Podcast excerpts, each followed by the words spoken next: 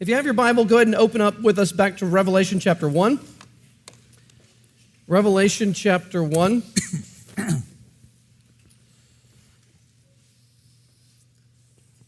and just uh, I, have to say this. My wife said I, I can't say this. I'm, I'm, gonna I'm gonna I'm gonna go against what she said. This is risky. I could, I could face wrath when I get home. But but here's what I'm gonna get.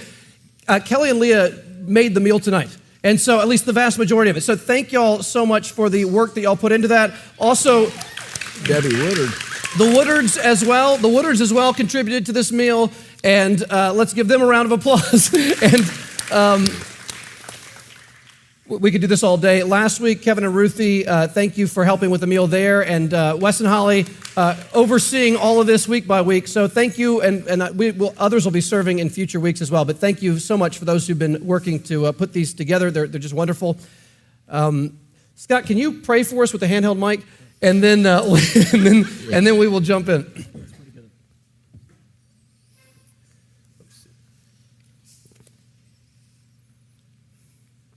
You know, Greg, you may have to pray for it. Hang on, we have got we got the green light. Okay. We'll, we'll get Greg to pray, Yep, and then we'll, we'll try to fix the microphone. And let's pray. Father, we are thankful, Lord, that you are so good. Uh, you provide so abundantly for us. Thank you for good uh, food tonight. Thank you for good fellowship. Um, and Lord, uh, we're thankful that, Lord, as we've been learning in our Providence series, God, you are directing even in uh, when technology doesn't work the way we want it to. Uh, but Lord, all of this is for our good and your glory. And so, Lord, as we dive into Revelation chapter 1 tonight, we pray for uh, just insight and wisdom. We pray for understanding. Lord, help all of us up here to be clear. Help us be able to make sense of this. Um, and Lord, we pray we'd see our, our Savior more clearly, um, understand your word better. And again, Lord, as always, we'd be able to better walk with Christ and uh, make him known uh, in the world around us because of our time together this evening. So, God, we just commit our hearts and our minds to you. Have your way by your Spirit, and we pray this in Jesus' name. Amen. Amen. Greg, I know, I know this will take a moment, but could you read the whole first chapter? I, I just think it's great to hear it all together of Yeah. Revelation chapter 1. Yeah, Revelation chapter 1, beginning in verse 1. The revelation of Jesus Christ, which God gave him to show to his servants the things that must soon take place. He made it known by sending his angel to his servant John, who bore witness to the word of God and to the testimony of Jesus Christ, even to all that he saw. Blessed is the one who reads aloud the words of this prophecy, and blessed are those who hear and who keep what is written in it, for the time is near. John to the seven churches that are in Asia, grace to you and peace from him who is and who was and who is to come, and from the seven spirits who are before his throne, and from Jesus Christ, the faithful witness, the firstborn of the dead, and the ruler of kings on earth. To him who loves us and has freed us from our sins by his blood and made us a kingdom, priests to his God and Father, to him be glory and dominion forever and ever. Amen. Behold, he is coming with the clouds, and every eye will see him, even those who pierced him, and all the tribes of the earth will wail on account of him. Even so, amen. I am the Alpha and the Omega, says the Lord God, who is and who was and who is to come, the Almighty. I, John, your brother and partner in the tribulation and kingdom and the patient endurance that are in Jesus, was on the island called Patmos on account of the word of God and the testimony of Jesus. I was in the Spirit on the Lord's day, and I heard behind me a voice like a loud, a loud voice like a trumpet saying, Write what you see in a book and send it to the seven churches to Ephesus and to Smyrna and to Pergamum and to Thyatira and to Sardis and to Philadelphia and to Laodicea. Then I turned to see the voice that was speaking to me, and on turning, I saw seven golden lampstands. And in the midst of the lampstands, one like a son of man, clothed with a long robe and with a golden sash around his chest. The hairs of his head were white, like wo- white wool, like snow. His eyes were like a flame of fire. His feet were like burnished bronze, refined in a furnace. And his voice was like the roar of many waters. In his right hand he held seven stars. From his mouth came a sharp two edged sword, and his face was like the sun shining in full strength. When I saw him, I fell at his feet as though dead. But he laid his right hand on me, saying, Fear not. I am the first and the last, and the living one.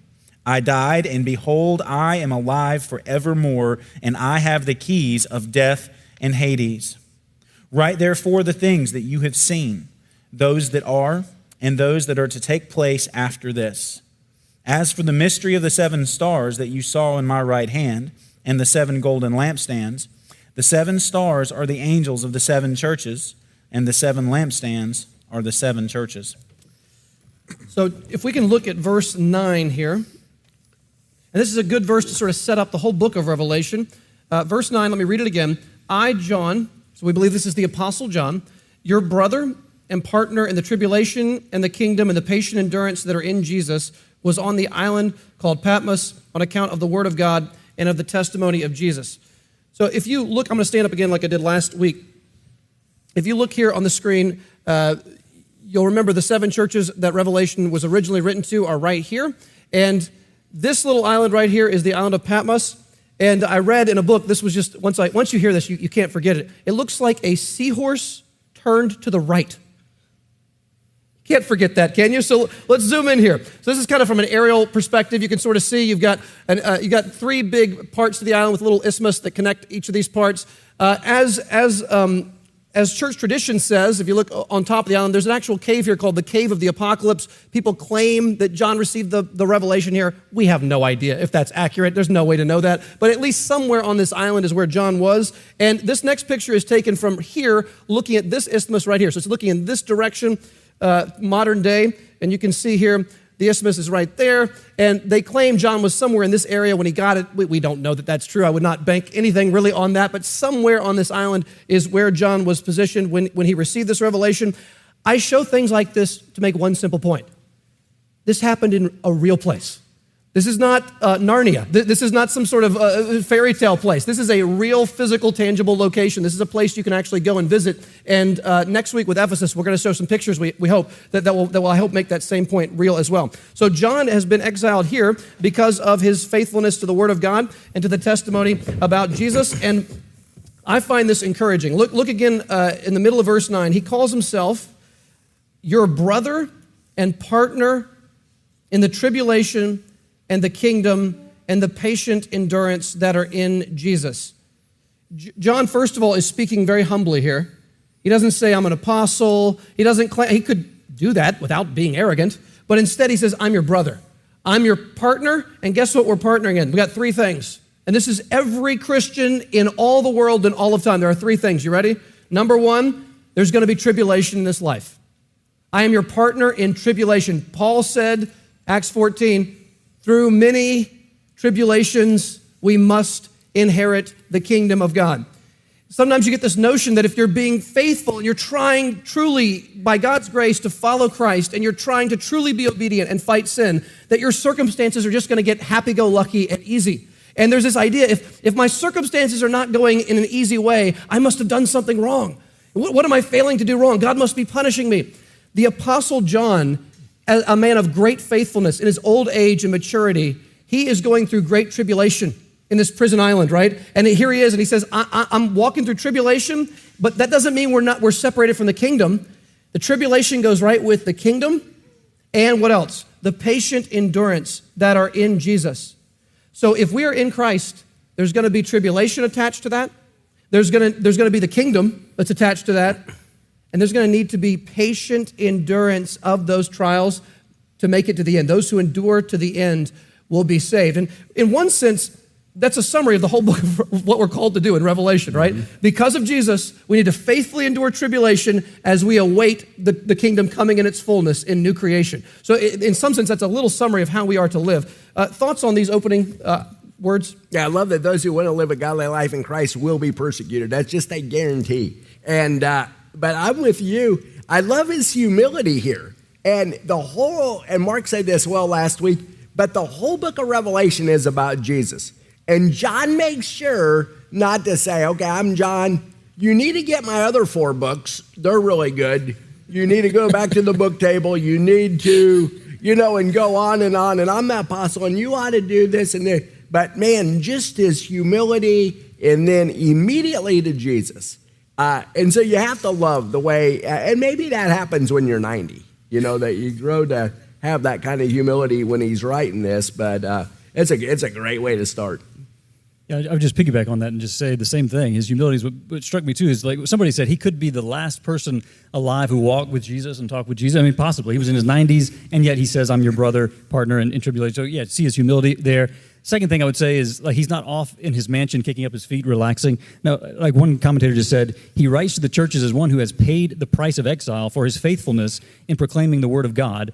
So it's just like what a comfort that would be. Some, this church, these churches are going through suffering, and here's a guy who's no stranger to suffering. He's actually exiled on this island because of his faith, faithfulness. It's sort of like I thought if, if there was a kid who was a Christian playing high school basketball this year, he's 17, and he broke his neck and he's in the hospital and he wants to see somebody. Does he want to see me or does he want to see this guy at the end? He wants to see this guy at the end because he can relate with him with what he's going through. So certainly this would be an encouragement to them to have John there. But then, secondly, and uh, one pastor just said, Jesus was so real and so precious to John that he would rather be exiled to a barren island than not to talk about Christ. I mean, that's just beautiful. He'd rather, you can exile me. I'm not going to stop talking about Christ.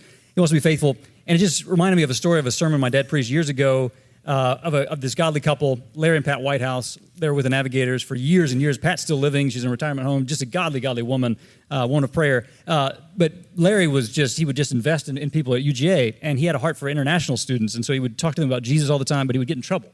We're talking about Jesus all the time. They, they, they would get him in trouble, threaten him, and all this stuff. My dad was talking to him one time. I was like, Larry, like, why do you keep doing this? Why do you keep talking about Jesus? And Larry just said, you know, I can't. I can't stop mm-hmm. talking about Jesus. I, am not going to stop talking about Jesus. John couldn't stop. They can exile me. I'm just going to keep talking about Jesus, and that's how we should be. I, I got to keep talking about, about my Savior. I love the fact that you guys are drawing attention to your brother and partner in these things. You know, the, the whole um, division between like the clergy and the laity um, is unfortunate in some ways. I mean, obviously, God equips certain people for teaching and leading and stuff like that, but these two like classes of individuals, you've got like, you've got pastors, clergy, and then you've got everybody else like it, it goes against what you see in the New Testament. I mean, even Peter talks about when he's writing writing First Peter, you know, I exhort you as a fellow elder. He doesn't say as an apostle, he says as a fellow elder. Um, and so that, that whole distinction of, well, you've got like the those who do ministry, official ministry like way up here, and you've got the average everyday folks down here. It's like we don't have any more access to Jesus than you do. Like this is one of like the fundamental things Reformation brought out, the whole priesthood of all believers. Like through Christ, we all have the same access to God. Like we might be gifted to, to be able to understand and explain scripture better but that doesn't mean we have a closer access to god and that if you're in the presence of a pastor that somehow you're closer to god because you're with a pastor and when you leave the pastor you know and it you know it's, it's not wrong to have a respect for the position but you know, people act weird when they get around preachers sometimes because they have this, this cultural mindset that says, well, I'm in some kind of holy ground right now because I'm in the presence of a, of a pastor. And, and they were, I've had it to me, and it's just, it's just weird. And people like, the, oh, oh, we can't say anything. You know, he's a pastor. We, it's like we forget we're human beings too. I mean, John, I'm so, you know, apparently he, he never got that message, but it's like, um, we all have the same access to God. We all have the same Bible. That's why we say, bring your Bible and read this. Check what we're saying by what's written. Um, just because we're up here doesn't mean we're like inerrant or infallible. Um, and so I love the emphasis that John gives there. Your brother and partner. He's like, I'm right there with you in this. We're, we're arm in arm. Uh, we're side by side. We're in this together. And I, and I hope by God's grace, that's how we always are in this. Never like saying, well, because I'm an elder at North Avenue, you know, you know, whatever. That's just ridiculous. Um, and just anyone who talks that way should not should not be. no, we shouldn't teaching anything. But uh, look at Revelation chapter one. Look at verse six, and this goes right with that. Uh, it talks about end of verse five. To him who loves us and has freed us from our sins by his blood, and made us. This is all God's people. Made us a kingdom and priests to his God and Father. To him be glory and dominion forever and ever. Amen. Now we got we had to skip over this last week for time, but this is tremendous truth. This is the, the reformers call this the priesthood of all believers. Mm-hmm. This is every single one of us uh, is in God's kingdom. Every single one of us is a priest. And you say, that sounds strange. What, what, what does that mean? Priests were the people who had direct access to God in the temple. access that no one else had. The high priest went into the Holy of Holies once a year, and only the high priest had that kind of access into God's immediate presence. Christ has torn the veil, hasn't he? To the Holy of Holies. When he died, the earthquake tore that veil in half, and that huge curtain was torn. And that was God saying, Every single person who's in Christ can come immediately into my presence. In fact, I'm going to dwell in you through my spirit, and you don't have to be a high priest in the line of Aaron. You just have to be in Christ. And if you're in Christ, you have direct access to God. And so th- that's an amazing truth. All of us have that. There, there's no Christian who has uh, more or less availability of God's presence. We all have it, and we are meant, priests were meant to convey this to others and to invite people into it. And so th- I think that is an incredibly encouraging aspect of what we, what we see here. And we don't have a high priest who is unable to sympathize with our weakness, but we have one in every respect has been tempted as we are, yet without sin. Let us then, with confidence, draw near to the throne of grace that we may receive mercy and find grace to help us in our time of need. Back to Jesus being the center. Yes. So let- let's, let's look here at verse 10. I was in the Spirit on the Lord's day. We believe that's Sunday. Okay, that's, that's the Lord's Day, Sunday. I was in the Spirit on the Lord's Day, and I heard behind me a loud voice like a trumpet saying, Write what you see in a book and send it to the seven churches, to Ephesus and to Smyrna, uh, and to Pergamum and to Thyatira, and to Sardis and to Philadelphia and to Laodicea. Then I turned to see the voice that was speaking to me, and on turning, I saw seven golden lampstands. And in the midst of the lampstands, one like a son of man. Now let's just pause here. One writer said, John is essentially in jail, and yet, you know, most people. Sometimes, if you have a, if you work uh, in, in in school, uh, sometimes in the summer you forget what day it is, right? You're like, is today Tuesday or Wednesday? Sometimes you lose track. It's already happening. It's already happening. John was basically in island prison here, okay? And I know there are worse prisons in the world than this island. I understand that. But still, he's in prison. And here's what John says He knows what day of the week it is.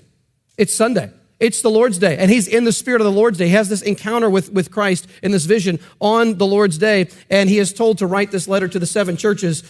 What we're about to see here, though, is an amazing description of Jesus in his glorified state. So the meat of tonight's text is what's coming right now. And it's not about John. In fact, it's not about you and me, really. This is a glorified picture of Jesus. He is coming in radiance and splendor. Remember, on his time on earth, he came in humility and meekness, and he's still humble in the sense that he receives sinners. He hasn't changed his character, but he is now in a glorified state. Remember on the Mount of Transfiguration? John was also there, remember? The same John with Peter and James. And they go up on the mountain not long before Jesus' death. And Jesus essentially says, Let me just give you a glimpse of my divinity. And his face shone like the sun, and his clothes became shining bright white. And the, John was one of them. They fall down terrified, and Jesus says, Don't be afraid, puts his hand on them. And we're going to see a similar thing here. But what are we? We're glimpsing the glory of Jesus. And let, us can we begin just, we're going to take this slowly, piece by piece. There's a lot to see here. Uh, Scott, can you read for us uh, 12 and 13, and we'll, t- we'll break these down a little bit. Verse 12 Then I turned to see the voice that was speaking to me, and on turning, I saw seven golden lampstands. And in the midst of the lampstands, one like a son of man, clothed with a long robe and with a golden sash around his chest. 14 as well. Mm-hmm. The hairs of his head were white like white wool, like snow. His eyes were like a flame of fire. Yeah, we can stop there. I'll start with the Son of Man and then we can move through this. When John turns and sees Jesus, he sees someone who is truly human while at the same time truly divine. And it just strikes me the true humanity of Jesus is an astonishing thing. Jesus is, not just was, truly human. You understand this? This is so important. I remember I had a student ask me a year or two ago, she, like, it was almost like it dawned on my student. I don't remember if it was a boy or a girl. So one of my students said, So Jesus is still a human being right now. It was like the, the, the, the, the freshness of it got me excited. You know, I, I, thought, you know, uh, to me, it's like, yeah, we know that. But, but to see my student, he's a human still, right now. He's resurrected a human now. I mean, think about what that means about his tenderness, about his love, his knowledge of us, his sympathy for suffering, struggling sinners and saints and those who need help. He, he knows what it's like. He has grace for us. So he, he sees the humanity of Jesus on full display, the Son of Man, and he, he knows the graciousness of Christ. What else do we see in these verses? Mean, I can just say at the outset, in terms of I think just getting the, the overall impression of the whole thing. Like you could get caught up in different aspects of it, but I think one guy just said the overall impression is the main point. John wants us to see and feel the glory and splendor and majesty of the Son of God. And again, a Son of Man. I'm just thinking they're going through tribulation, these churches. And certainly it's going to be encouraging to hear John talk about that he's, he's been exiled for his faithfulness. But what do you want to see when you're going through tribulation? You need a vision of the Son of Man. You need to see the glory of Jesus on display to help us persevere. And it just, I have to read this from, from Acts chapter 7. It just reminded me of Stephen, same, same kind of thing. Let me just read from Acts 7. Uh, verses 54 and following, it just says, And now when they heard these things, they were enraged. Remember, after he preaches this powerful sermon, they're enraged. He can't even finish it. And they ground their teeth at him. But he, full of the Holy Spirit, gazed into heaven and saw the glory of God and Jesus standing at the right hand of God. And he said, Behold, I see the heavens open and the Son of Man standing at the right hand of God. So he looks up and he gets this incredible vision. He sees the Son of Man. That's what he says. And what happens? They cried out with a loud voice, stomped their, stopped their ears, and rushed together at him. Then they cast him out of the city and stoned him. And the witnesses laid their garments at the feet of a young man named Saul. And as they were stoning Stephen, he called out, Lord Jesus, receive my spirit. And falling to his knees, he cried out with a loud voice, Lord, do not hold this sin against them. And when he had said this, he fell asleep. So this, this vision of the Son of Man certainly helped Stephen persevere to the end and, and, be faithful. And certainly this vision here in Revelation, I think, is going to help these churches to be faithful. I mean, it's just an awesome vision. Uh, yeah, just to say at the outset. Well, who's the Son of Man? I mean, that, that's an important question. I mean, mm-hmm. Ezekiel, you know, he's, he's called that as a prophet uh, multiple times, but I think we have to go um, even deeper than that. Daniel chapter 7. Can we turn there? Yeah, Daniel let's, chapter turn 7. To Daniel 7. Let's look at verses uh, 13 and 14. Hold your place there because there's some other, other things we want to look at in Daniel 7. Uh, but the Son of Man is not just, it does refer to him in his humanity but it's not just like, oh, Son of God, that means that's his divine nature, Son of Man, that's his human nature. Son of Man, that phrase, from what we're going to see in the book of Daniel, it's, it's imbued with a whole lot more than just, oh, Jesus is a, as a person like us.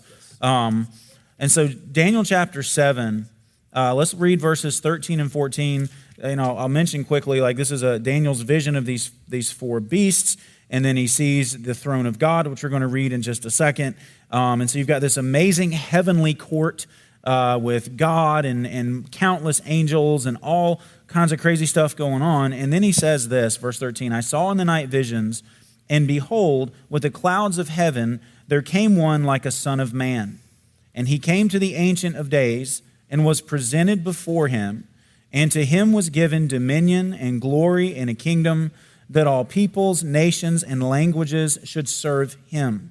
His dominion is an everlasting dominion which shall not pass away, and his kingdom one that shall not be destroyed. And so, John's readers and we ourselves need to be in the mindset of Daniel chapter 7. This Son of Man, whoever he is when he comes, uh, is going to be given a kingdom. he's going to be given authority. He's going to rule. He's going to reign. None can challenge him. And we've already seen here in Revelation that Jesus is the ruler of kings on earth. He's made us to be a kingdom, priest to his God and Father. And John says, You know, I'm a partner with you in this kingdom that's in Jesus. And so we have to connect what we're seeing here to this figure in Daniel chapter 7, this coming, um, this coming individual to whom God is going to give all the, the kingdom and authority and power and dominion that there is to give. and all nations will serve him, yes, which is all nations, yeah. Pretty and, amazing. And so what's interesting, I mean, this I'm not I don't want to get too far off on this, but it's like the Great Commission. We are taking the gospel to all nations. And so as more and more people come to know Jesus, those nations that are supposed to be serving. Like that's what's happening when people come to know Jesus. The peoples, nations, and languages are serving him. Now, obviously, we're looking for the final fulfillment of this one day. But when John says, I saw one like a son of man, that's what we need to think about. This guy that God is giving all authority in the kingdom and everything to. All right, let's, you can hold your spot in Daniel 7. We may come back to that in a moment. But turn uh, back to Revelation 1. And this also, if you're like me, you can read through a, a, section like this so quickly that the individual pieces of information just go straight over my head. I, I don't stop to really consider what they mean. Here's one that is just so encouraging. Let's look, I'm, reading it again. Chapter 1 of Revelation, verse 12. When John turns to see this loud voice like a trumpet, verse 12, then I turned to see the voice that was speaking to me. And on turning, I saw the first thing he sees is what? Seven golden lampstands. In the midst of the lampstands, one like a son of man. Now, Revelation has some strange symbolism in it, right? We talked about some of those last week. This one, you don't have to wonder at all what this symbol means because Revelation tells you. And I know we, we, wish Revelation told us what every symbol meant. It doesn't do that. We have to figure it out using the Old Testament and some wisdom. But on this one, there's no question what the lampstands represent. Let's skip to the end of the chapter. Verse 20 As for the mystery of the seven stars that you saw in my right hand, and the seven golden lampstands, the seven stars are the angels of the seven churches, and the seven lampstands are the seven churches. Don't you like that when you have the key to help you out there? So the lampstands are symbols for seven local churches. The seven lampstands, uh, the, the, the seven, uh, the seven lampstands, golden lampstands, represent these seven churches here on the map. Now let's go back and look at it again. When John turns to see the exalted Jesus, he sees Jesus where? He's in the midst of the lampstands. And uh, someone was talking about this. He could have been detached and far off. He's got other things to worry about. He's God, right? He's got other things to think about. Where does Jesus choose to dwell in this vision? He dwells amongst his people on earth. Where is Jesus? He could be anywhere, being worshiped by angels, which he is. He could be off doing whatever he wants. Where does Jesus choose to be? Walking amongst his people. He has not gone to heaven and forgotten about you and me. See, I know we don't say this, we would never say this doctrinally, but in our emotions, sometimes we can feel like when Jesus was on earth, I could relate to him. I could walk up to him. Like you talked about the guy with leprosy, and you could walk up to him and go to his feet and talk to him, and he, he was right there. He could look you in the eye, and he cared about people because he was here. But he was, he was resurrected. He was glorified, exalted, ascended. He's now at the right hand of the Father. He's got bigger fish to fry. He's got other things to deal with. He doesn't care as much about us anymore. Now, we wouldn't say it, but sometimes you feel that way. Like he's up there doing something else, right? But no, when John sees the glorified Jesus, Jesus is dwelling where his heart is, which is with his people. He's walking amongst the people, and he's also observing what's going on amongst his people, and he cares about everything going on for good and for bad, we will see in these next couple chapters. He, he notices the good and he encourages them. He notices the bad and he exhorts and corrects them and urges repentance. But the Lord is not indifferent to his people. He cares intimately about his church. I mean, North Avenue is a we're, we're a small little fish in a pond, right? We are not a big uh, we're not a big church. We're not some mega church or anything like that. Humble little church here. Jesus walks amongst this church.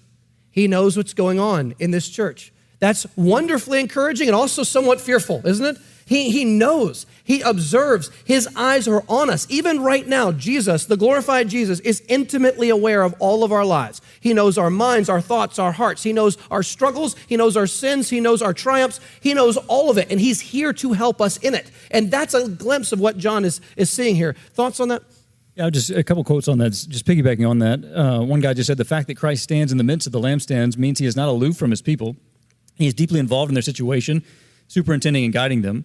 Another guy just said he is vitally present with the churches and knows their state and has not abandoned them in their trials. Another pastor just said he moves among his lampstands, trimming the wicks and carving wax, breathing life back into flickering flames. I mean, that is just moving. Uh, again, that he's here. And again, I, like Kelly didn't want you to say this, but Jesus knows the sacrificial love that went into this meal. Like he knows the service, the time, the love for the people of God that they did for this meal. He will reward them. Like he sees that and watches that. He knows the encouraging comment that someone makes that no one else knows about, but you received. He knows the deepest struggles and pain that you're going through. He, he sees and knows. Uh, he knows the sin issues, and he's going to carve and help you grow. I mean, just such an encouragement. And a verse that we, I'm, I'm, sure I've rushed past that verse and not thought about it, but he is amongst us mm-hmm. In this little church here is just incredibly encouraging. I just want to add to that. So, so just, just, I don't want to spoil the future weeks and what we want to talk about, but just, just look at just a, couple verses here. Remember, the next two chapters cover all seven churches on the screen here. And just let me just show you how each one starts. Just real quick. Chapter 2 of Revelation, verse 2 to Ephesus. Look how he starts. I know your works. You see this? He's amongst the lampstands. Your toil and your patient endurance. Look at 2 8 excuse me, 2 9. I know, talking to Smyrna, I know your tribulation, your, your suffering. I know, I know about it, and your poverty, but you are rich. Look at verse 13 to the church at Pergamum. I know where you dwell, where Satan's throne is, yet you hold fast to my name. You have not den- denied my faith. He's, he's watching the faithfulness. Look at verse 19 to the church at Thyatira. I know your works your love and faith and service and patient endurance, and that your latter works exceed your first. Chapter 3, verse, middle of verse 1. Church at Sardis, I know your works. This one's a warning. You have a reputation of being alive, but you are dead. And then he warns them. 3, verse 8 to the church at Philadelphia I know your works, and I've set before you an open door. Look at verse 15 at Laodicea. I know your works. You are neither cold nor hot. Would that you were either cold or hot, etc. Do you see? He's walking amongst us. He's observing what's going on, and he knows our works. Again, that's both encouraging and fearful, depending on mm-hmm. how our works are, how, how our, whether we're being faithful or not. But the Lord knows, and He is observing what's going on.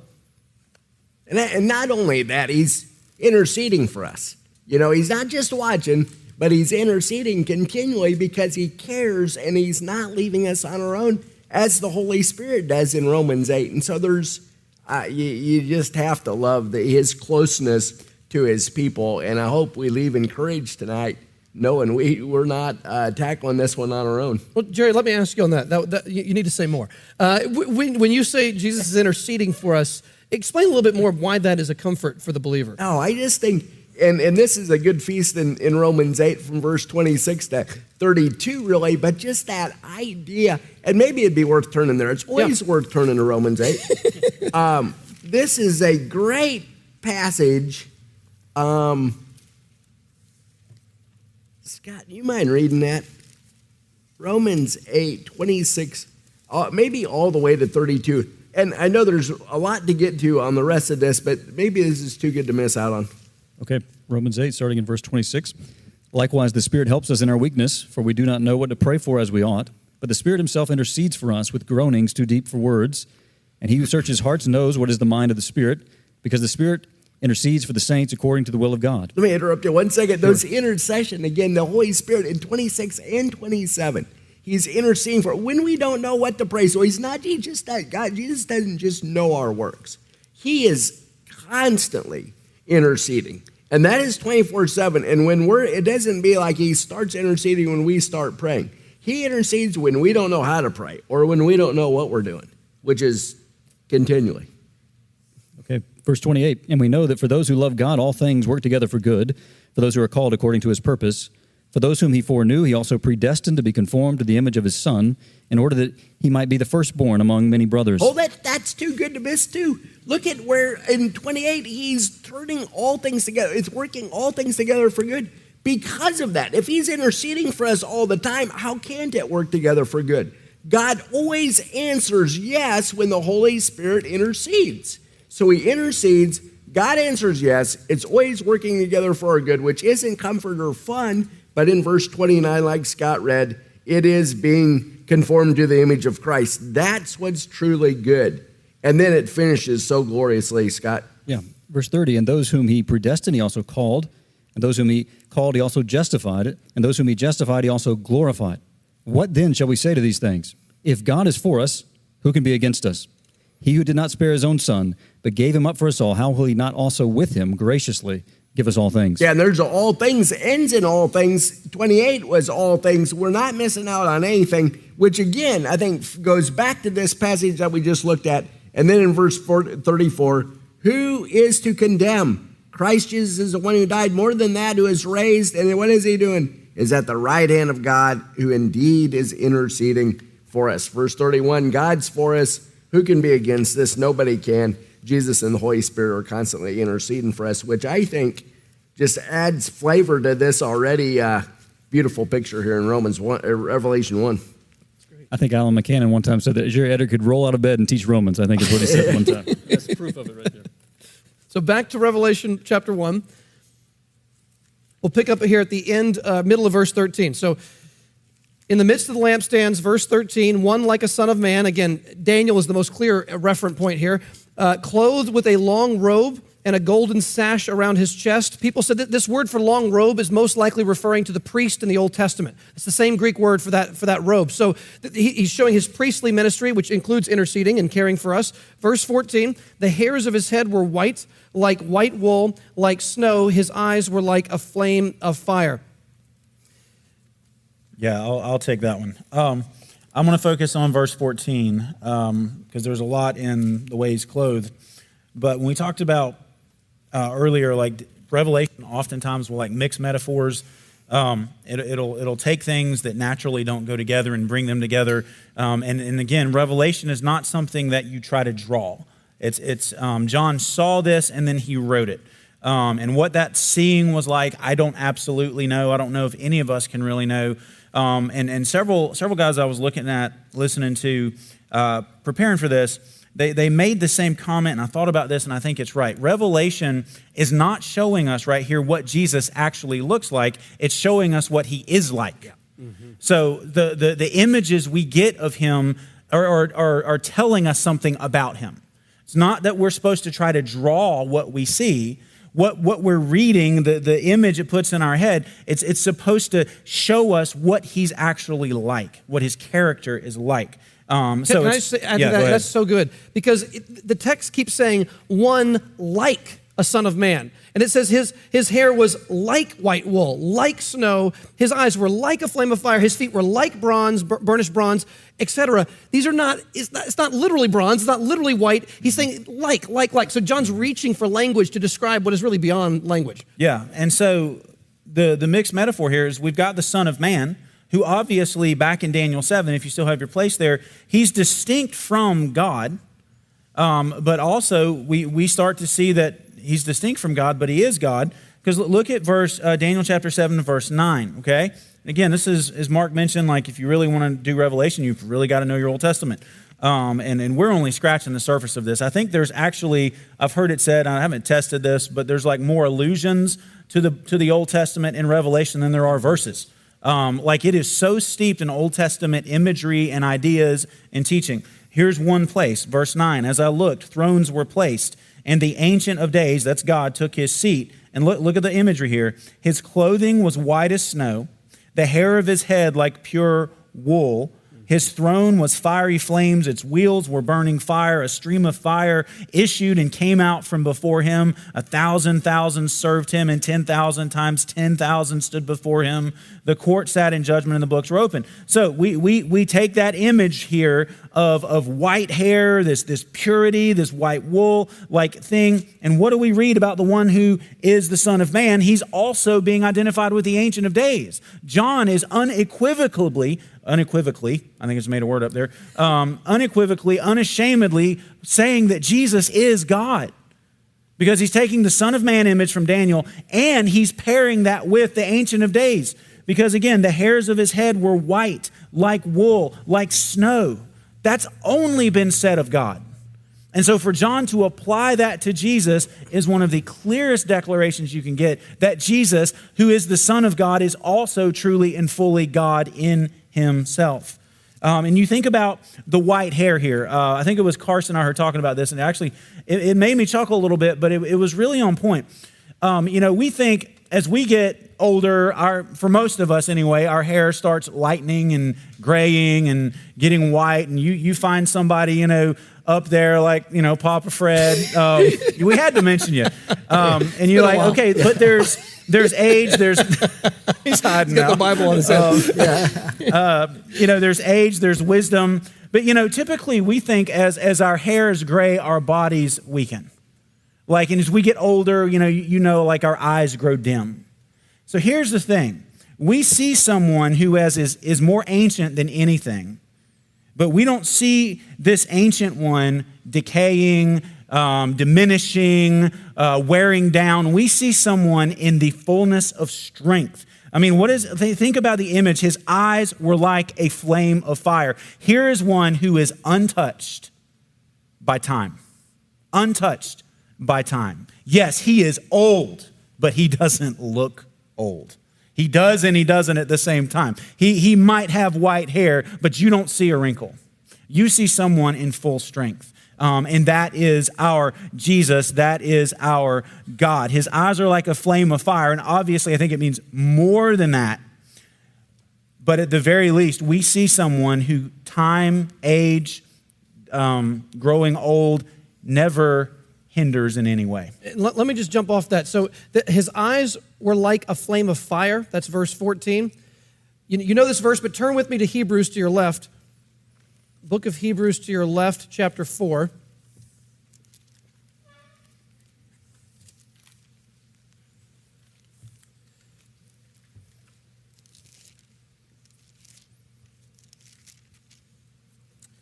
I think this is getting at the idea of what it means that his eyes are like a flame of fire. So this is Hebrews 4:12. For the word of God is living and active, sharper than any two-edged sword. Pause there. Does Jesus have a two-edged sword coming out of his mouth in this chapter? Yes. So his word is all powerful. It is the word of God. When Jesus speaks, things happen. When he says, "Let there be light," I know the Father said that. He worked through the Son. When God says, "Let there be light," things happen. Uh, uh, creation obeys. When Jesus says, "Peace be still," storms stop. His word is powerful. So, sharper than any two edged sword, piercing to the division of soul and spirit. It cuts right through us, of joints and marrow, and discerning the thoughts and intentions of the heart. And no creature is hidden from his sight. His eyes are like a flame of fire, but all are naked and exposed to the eyes of him to whom we must give an account. So I, I want to say this right now in this moment Jesus, when he looks at you, he sees straight through, like x ray, right? He can see he can, all that's going on within you, all that's going on in your time alone, in your own heart, in your imagination. Jesus can read it like a book. He, is fully aware of everything, every thought, every word, every deed in your life right now. Now, I want to say, is there unrepentant sin going on in your life right now tonight?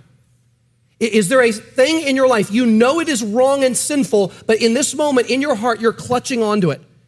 It might be something silly, seemingly, and small, but is it something that's keeping you distant from really communing with God because you want something He does not want you to have? And you want it deeply and quietly in your heart. Listen, right now, Jesus has eyes like a flame of fire. No one can hide. Everyone is naked and hidden, uh, is not hidden, but naked and exposed before the eyes of Him to whom we give given account.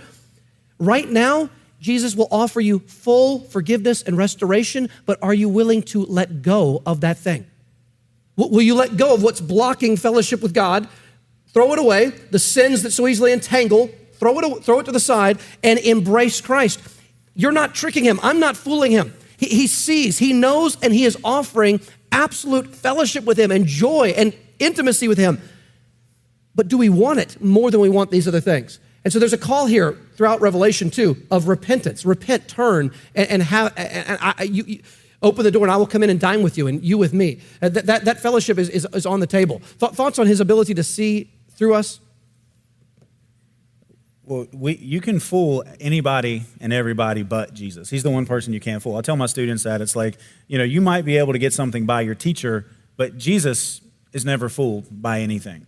Um, and I just think that's that's important to remember. Like it's a simple truth, but we should remind ourselves of that. Like I like if you turn the lights off, Jesus still sees fine. You know, we we have to have lights to see. Jesus doesn't need like physical lights. He sees all, uh, regardless of whether it's night or day, light or dark. Um, nothing can be hidden from him. Not one thing. And again, like there's comfort in that. There's a, there should it should make us be a little fearful um, because it's like, oh, wow, like there's nowhere I can go where I can sin in peace, ultimately. Um, and we should, you know, remember that.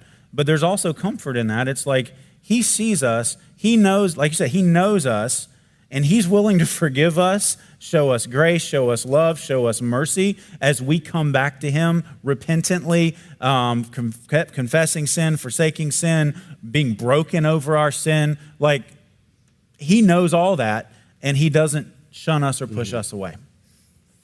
I'd just say one, one of the things, just piggybacking what Mark, what you just said, in terms of if you're clinging on to some sin, Jesus knows it. But I would just say, uh, Robert Murray M'Cheyne said, every, every sin is, all, is something away from my greatest enjoyment. Every sin is something away from my greatest enjoyment, meaning that sin promises joy, it's going to bring bitterness. But if you turn to Jesus, the one who knows all anyway, he will bring joy, satisfaction, rest. So, I mean, there's no point in clinging on to it. It's not going to satisfy you. Jesus will satisfy. And yeah. Let's go back to Revelation 1 and let's continue here. Start back in verse 14. The hairs of his head were white, like white wool, like snow. His eyes were like a flame of fire. Verse 15. His feet were like burnished bronze refined in a furnace, and his voice was like the roar of many waters. In his right hand he held seven stars. From his mouth came a sharp, two edged sword, and his face was like the sun shining in full strength. I mean, we, don't, we may not have time to go through all of that, but I'll at least say this Jesus is radiantly glorious with the glory of God, right? Second Corinthians, Paul says, he speaks of the, the, the light of the knowledge of the glory of God in the face of Christ Jesus. So the light of God's glory shines out of the face of Jesus. And let's look at John's reaction here. Now, before I read it, you probably know the reaction, but let me just say this. You do remember John is the beloved disciple hmm. from the Gospel of John? Remember at the Last Supper, he lays his head right next to Jesus? These are intimate, close friends. Uh, they've known each other for years. He's called the beloved disciple. This is incredible close. He was in the inner three, right? In the inner three Peter, James, and John, right? So you think when John sees his friend, who he hasn't seen in 60 years, about, right? It's been about 60 years since Jesus' death and resurrection. It's 95 AD. You think when he sees Jesus, he's to be, ah, you know, my friend's back. He sees the glorified Jesus. Look at verse 17. When I saw him, I fell at his feet as though dead. But he laid his right hand on me, saying, Fear not, I am the first and the last and the living one. I died, and behold, I'm alive forevermore, and I have the keys of death and Hades. Thoughts on how in the Bible, when people encounter God in his glory, they, they react very differently than sometimes how American Christianity presents Jesus as your best friend or something along those lines? Yeah, because Isaiah 6 says a similar thing, um, and this is verse 5. Remember Isaiah, and, and I said, when he saw again the glory of God, and I said, Woe is me, for I am lost, for I am a man of unclean lips, and I dwell in the midst of the people of unclean lips. For my eyes have seen the King the Lord of hosts. So we sometimes think, oh, if I saw Jesus, I would want to ask him questions or whatever. No, I think we would just be as though dead, just as these great men are. What would we be like? We would be, our sin would be so um, apparent, and, uh, and, and we would see this uh, as unclean lips. But then Jesus, and we'll get here, is so um, compassionate in his response to that. You know, in Isaiah, the coal cleaned him up so that he was able to say, Who will go for me? And Isaiah can say, Here am I, send me. And so, you know, right after that, there's that commissioning. So, uh, boy, it's, it's um, convicting here and certainly daunting, but very encouraging that God will, still wants to use us even despite that sin. Yeah, I mean, I would just say one, one guy just said, if you've never felt your unworthiness and sin in the presence of Christ, you've never seen him at all. And I just think that it's poverty of spirit. It's like the beginning of conversion. You see him in his glory. I mean, I just remember reading Jonathan Edwards' sermons. Uh, I don't know if I became a Christian reading Edwards, but I think I maybe did. And, and just the, the picture of God that Edwards was painting, just awesome in holiness and might, and eternity was before me. I mean, I was just shaken up because my, my sin rose up to the surface of my life, and you're just undone when you see when you see Jesus in his majesty uh, he's awesome in power and holiness, and you are just you you just feel your sin and your unworthiness, and all you can do is fall at his feet. And then another guy just said, First, though John is overwhelmed by the glorified Christ, his response is different from that of an unbeliever. In Gethsemane, the enemies of Jesus fell backward in terror when Jesus declared his glory, as I am, John 18, 6. By contrast, John falls toward his Lord. He falls down at his feet. Enemies fall away from Christ, but his feet, people fall toward him. I just that's beautiful. We want to fall toward him. Yeah. It's also true in Scripture when God shows up, people fall down. Um, fall down in fear, fall down in abject humility um, and humiliation because of our sin and His holiness. Um, you know, I, I, mentioned, you know, a false teaching, you know, on like healing. Another one has to do with like people in charismatic churches. Some will say you have to like be slain in the spirit. So like they would say, oh, see, John was slain in the spirit. He fell down dead, like dead. But see, here's the difference. Slain in the Spirit is like this kind of ecstatic experience that people have in these churches where, like, they're in this euphoric state, everything like that. Number one, John was in fear, he wasn't euphoric. Um, he was in his right mind. He knew exactly what was going on. He wasn't out of his mind like all these people claim happen in those moments. Um, he's, he, he's in fear. He, he is in his right mind um, because he's able to comprehend what Jesus does in response. I mean, he comes, he puts his hand, his right hand on him, and says, Fear not, meaning what was John probably feeling? Fear, as we all would, rightly so. But when, when God shows up, people fall down, but it's not in the crazy way some churches practice and they say this is what you should expect. Um, no, like Moses at the burning bush. Um, God, God, reveals himself, take off your, your sandals, you're standing on holy ground. Moses, he took them off and he didn't want to look at God. He was afraid to look at God. Um, that happens numerous times in the Old Testament. People know if God shows up, we could die. It's not this, oh, this weird, shaking, euphoric experience. It's, it's the utter, you know, quoting from Isaiah, it undoes us, it ruins us, it humbles us, it casts us down. And the only way we get back up is if God says, hey, fear not. And like Jesus does to John here. So in, in our worship, in our expectation of how God moves, like our first expectation should not be people going crazy when God shows up. Um, that's just not what we see in Scripture. When God shows up and meets sinful human beings, even believers, we fall down in fear, in worship, in reverence, and in awe. And we don't get up in that sense until God tells us to. We're almost out of time for this part. Uh, let me just wind up with some thoughts here. Uh, going back to this one more time. John falls at his feet as though dead. So just stop here. This story could have ended very differently, and that, that's what we sometimes miss. So, had John sinned, oh my goodness, John had sinned just like any of us throughout his life, many sins. That's why he falls down in abject humility. He knows who he's dealing with, and he falls on his face as though dead. And Jesus could have said, um, John, my eyes, I, I know everything. I know all your sins, John. I know everything you've ever done wrong. I've got this double edged sword coming out of my mouth that can bring judgment. I can speak and you can be obliterated. Instead, Jesus reaches out with his right hand. He places it gently on John's shoulder and he says, Don't be afraid. And you say, How is that possible? You've got God touching a sinner. How could you say, Don't be afraid? It's like, someone's, you know, a convict gets caught and you hear, don't be afraid. What are you talking about? Don't be afraid. Well, here's the next words. This is why it's so crucial. Verse 17, middle of the verse, he laid his right hand on me, saying, Fear not. Why? I am the first and the last and the living one. Here it is I died. And behold, I am alive forevermore, and I have the keys of death and Hades. So write down what you need to write down. Jesus says, Listen, John, I died for sinners. I rose from the dead. I'm never going to die again. In fact, I'm so triumphant over death and the grave that I have the keys of access to death. So no one goes to the grave apart from permission from Jesus, and no one gets out of the grave without direct permission from Jesus. And resurrection only happens under the immediate command of Jesus.